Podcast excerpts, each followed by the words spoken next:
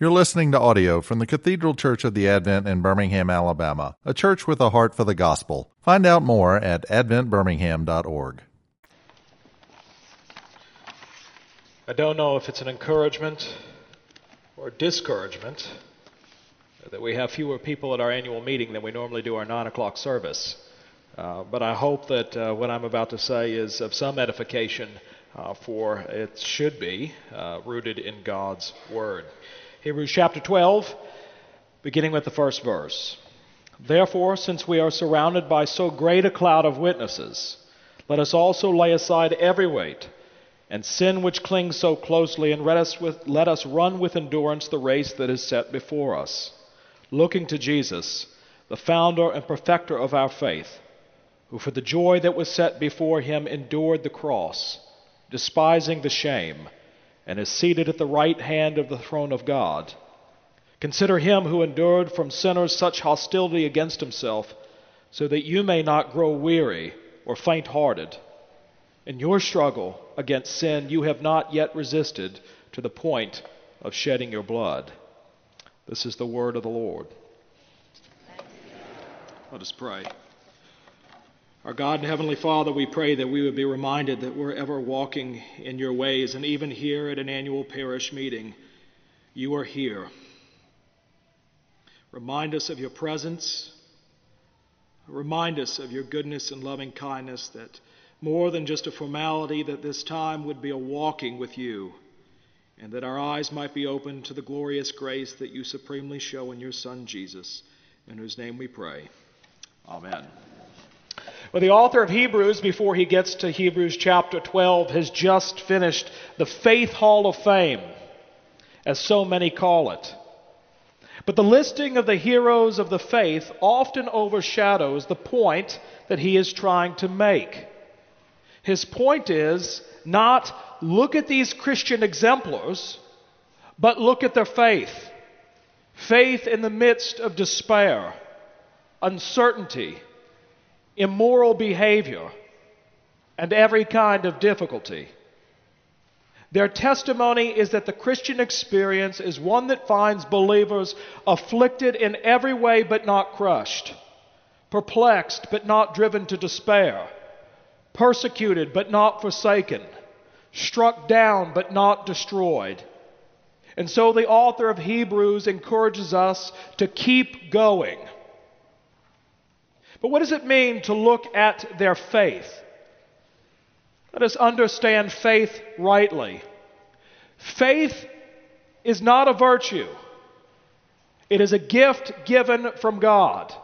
So, when we talk about the great doctrine of justification in the Bible, we often talk about justification by faith. And that's true to an extent but, extent, but literally speaking, when the Bible talks about how we're made right before God, it says that we're justified by grace through faith. That it's God's grace intervening in our lives that takes hold of us, that enables us to turn to the Lord Jesus Christ and believe on Him. Grace operates before we can operate any faith that is, that is within us because it is by grace that God places faith in our hearts. Faith is a gift. And we're called in God's Word to lay hold of it, not to simply decide. I love the verse from Rock of Ages, which very few people sing anymore. But Augustus Toplady writes, Foul I to the fountain fly, wash me, Savior, or I die. When God plants His grace in our hearts, we don't say, Yeah, I'm going to decide for you, but when our eyes are open to who we are, but above all to who God is, we fly to the fountain. We run to Him. Because only in Him do we find our salvation and our all in all. And when God washes us, when our eyes are opened, we not only see ourselves rightly and God rightly, but we begin to see the world rightly. And that causes no short amount of awkwardness. As Paul has just told us in 2 Corinthians chapter 4 and the list that the author of Hebrews gives us, that when we turn to the Lord in faith, we should expect this thing called persecution. We should expect difficulty in our own lives. But as one of the old Puritans said, that if you don't have the Lord Jesus Christ, every trial that you experience in your life is experienced doubly. Because not only do you have to struggle through the trial itself, but you, all have, you also have to struggle with the question does God really love me? But for a believer, yes, you experience the trial. But because of His grace and the faith that He's implanted in our hearts, we're assured of God's love through us in the Lord Jesus Christ. Paul continues in 2 Corinthians chapter 4 that we are always carrying in the body the death of Jesus, so that the life of Jesus may also be manifested in our bodies. It's always around us. This body of death of Jesus that we carry with us, that is a reminder to us even a reality to us, that Jesus might also be manifested in our bodies. And so it's not that we ought to simply look at the faith of our forebears, but the object of their faith, the Lord Jesus Christ. We keep on going as Hebrews encourages us, not looking at ourselves or our circumstances as Peter did when he stepped out of that boat when Jesus called him out. And the moment he took his eyes off Jesus and he saw the wind and the waves, he began to sink. But we look to Jesus, the founder and perfecter of our faith, who for the joy that was set before him endured the cross, despising the shame and is seated at the right hand of the throne of God. It is Jesus whom we set our eyes upon. And so when difficulty does come, and I'll be honest with you, last year was a terrible year for me. Uh, never in ministry had I encountered such opposition. Now, praise God, it wasn't from you, maybe a few of you. But certainly people inside the life of the church, inside the life of our own denomination, who just didn't want to oppose me, but wanted to see me gone. And I underestimated the emotional impact that I would have on my life, but I read what Hebrews says here. And I think, but in the light of Calvary, in the light of the Lord Jesus Christ, it's nothing. And that came through so strongly to me when I was at Beeson Divinity School for their December graduation, and there I was with Jackie Mugisha and Sam Mugisha, the Bishop of Shyira Diocese, that there's only one word, and Lauren, my wife, uses it to describe his smile, and that is sunshine. And just the joy that radiates from his face. And that was such an encouragement to me. But as the organ played and they began to sing, For All the Saints, who from their labors rest. And the, the graduates came in, and then came the faculty in their academic finery. And as I was sitting there trying to mind my own business, all of a sudden one of the faculty members decided to drop their left shoulder and nudge me as I went in, as they went in. Not an Anglican, but someone of another denomination. And then several people later, a Baptist preacher grabbed me by the arm and patted me on the shoulder and walked in. Two men that have no interest in Anglicanism per se, but they do have an interest in gospel ministry, and I have to believe that those two nudges were not from men, but from God for me. Nudging me to say, keep on going. Because the gospel is too important. And in light of Calvary, any present trouble that we experience is nothing. And in Jesus Christ, we're more than overcomers.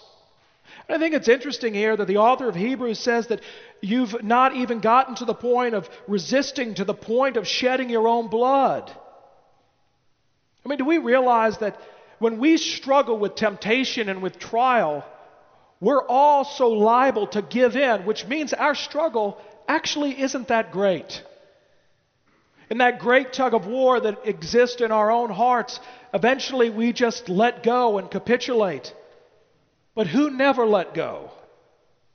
The Lord Jesus Christ, which means his struggle was greater than anything that we will ever know because he never gave in. And it cost him his life. But as we're exhorted to endure and keep on going, we would be right to ask going on to what? To paraphrase the author of Hebrews, we are on our way to heaven to be with the Lord Jesus Christ. And that journey and the desire for its completion should consume our, all our lives. We're on our way to heaven, and we want others to go with us as we continue to implement the results of our visioning process and allow its biblical principles to shape our life as a congregation, it has become, become clear to me that eternal fellowship with our Heavenly Father is what it's all about. We're on our way to heaven, but we want others to come along with us as well. And so, just by way of reminder, the hallmarks of why we do what we do around here is because the Advent has a living, daring confidence in the grace of God through the gospel of Jesus Christ. Full stop. We're not into gimmicks. Uh, we're, we're not into tricks. We're not into appropriating the ways of the world to entice people to come to this place. But we're here to do what the church has always done, which is to boldly proclaim the gospel of Jesus Christ, because it is only in Him that we see lives transformed. Which is why we also exist to proclaim the freeing power of the gospel of Jesus Christ and to make disciples wherever God has placed us. This is the evangelistic impulse. This is the impulse that we want to see one another grow up into the faith of Jesus Christ and to more and more know just how much He loves us, even while we know more and more our need of Him. Which is why we hold the gospel at the center, rooting our worship in the English Reformation, making it always accessible and hospitable. It's why we will communicate in ways that effectively enhance and further the ministry and purpose of the Advent. It's why we focus on the reconciling word and work of Jesus Christ as they propel us in the way we care for and live with one another. It's why we will serve the Lord Jesus Christ by engaging in his spiritual and material restoration of our city and the world. It is why we equip every member of the Advent or attempt to for the work of discipleship by creating and nurturing a culture that responds to the grace that we have received from him. And it is why we're out to identify, develop, and equip leaders for full time professional ministry in the Advent and beyond. This is our task. And what motivates us is a commitment to principles, not methods.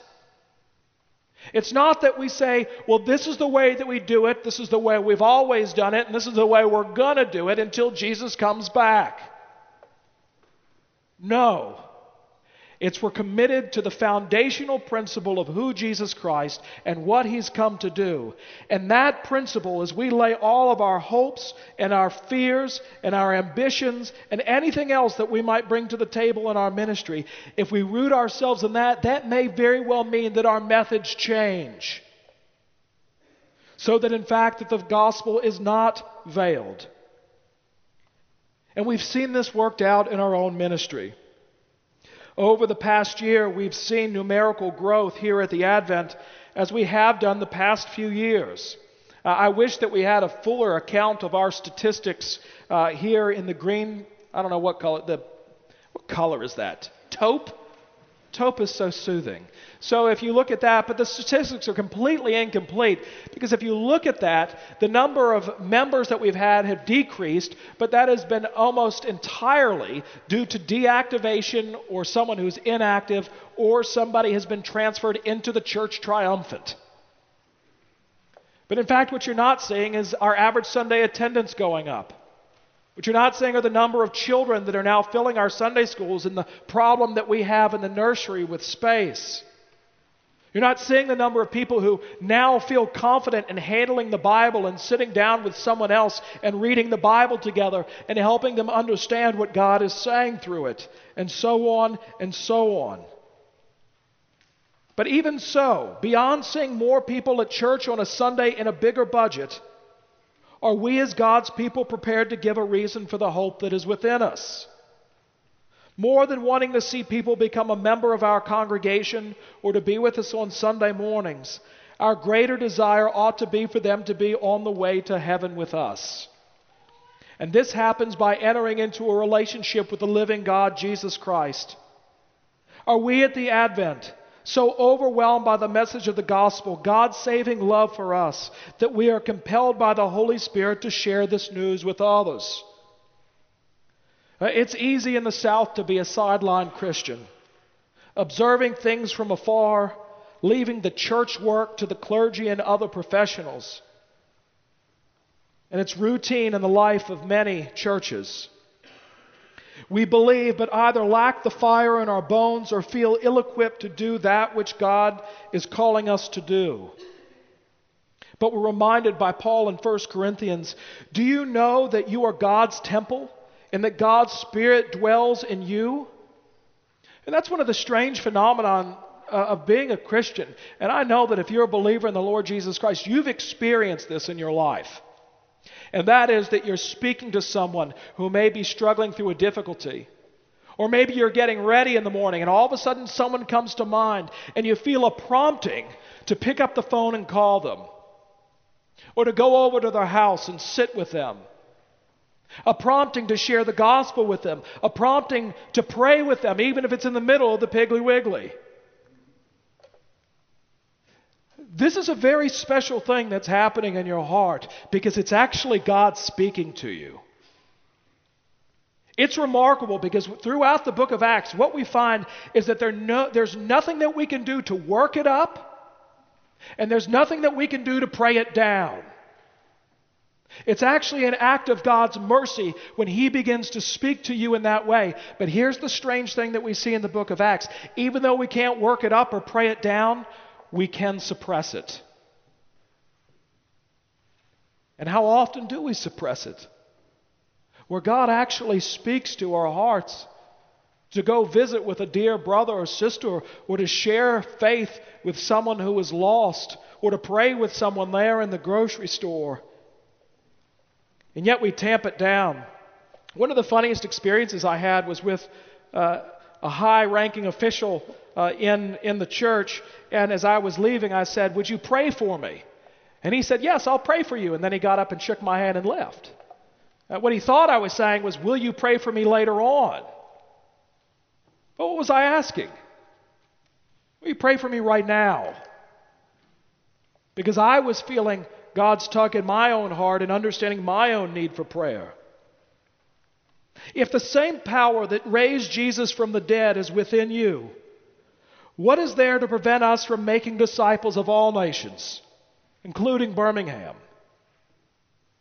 Sure, we are afraid of affliction, perplexity, persecution, and being struck down at best, crushed, despairing, forsaken, and destroyed at worst. These are real fears. But when the gospel is planted in our hearts and we see our lives transformed by the Holy Spirit, we ought to be willing to risk it all that others might know. And the cost socially is very high. J.C. Ryle, the 19th century Bishop of Liverpool, said one of the marks of godly righteousness is that people do see you as different. Now, not to steal from the brother's sermon this morning that Canon Smalley preached, but I think his illustration about showing up a, in black tie at a white tie event actually illustrates the opposite of what God is saying. Or actually affirms what God is saying in an opposite way, rather. And that is if you're a Christian, it feels like you're the guy in black tie showing up at the white tie event. People look at you differently.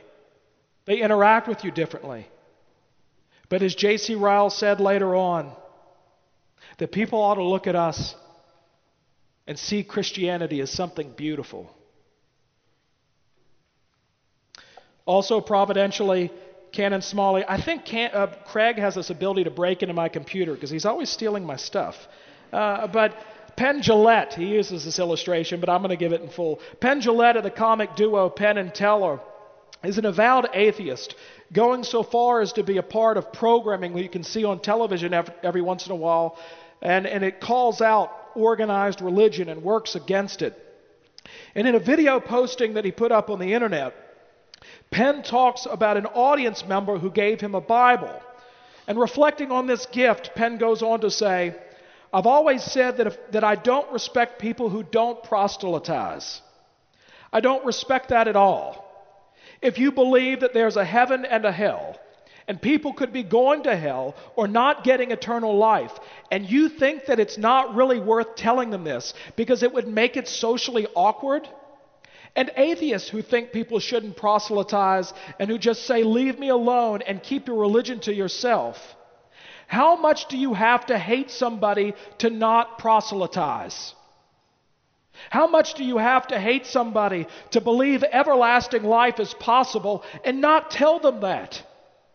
I mean, if I believed beyond the shadow of a doubt that a truck was coming at you, and you didn't believe that truck was bearing down on you, there is a certain point where I tackle you. And this is more important than that. And so this year and beyond, it is my hope that we continue to hold a living, daring confidence in the grace of God through the gospel of Jesus Christ. And that our faith would be no sideline religion as we exist to proclaim the freeing power of the gospel of Jesus Christ and to make disciples wherever God has placed us. Because we keep going, not counting the cost, but knowing that it all has been laid upon the Lord Jesus Christ, working and praying that others might join us on the way to heaven. Let us pray. Oh God, we thank you for your word and that we're called to keep on going. And Lord, it's so hard, but we pray that we would be reminded that the faith that we lay hold of is not something that we conjure up.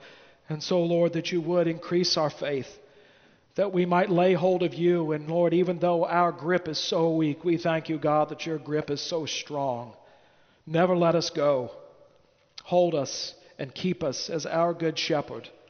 And so, Lord, as your sheep, that we might be given over to have the courage to follow your voice in all that we say and do in this place and beyond. And it is in Jesus' name that we pray. Amen.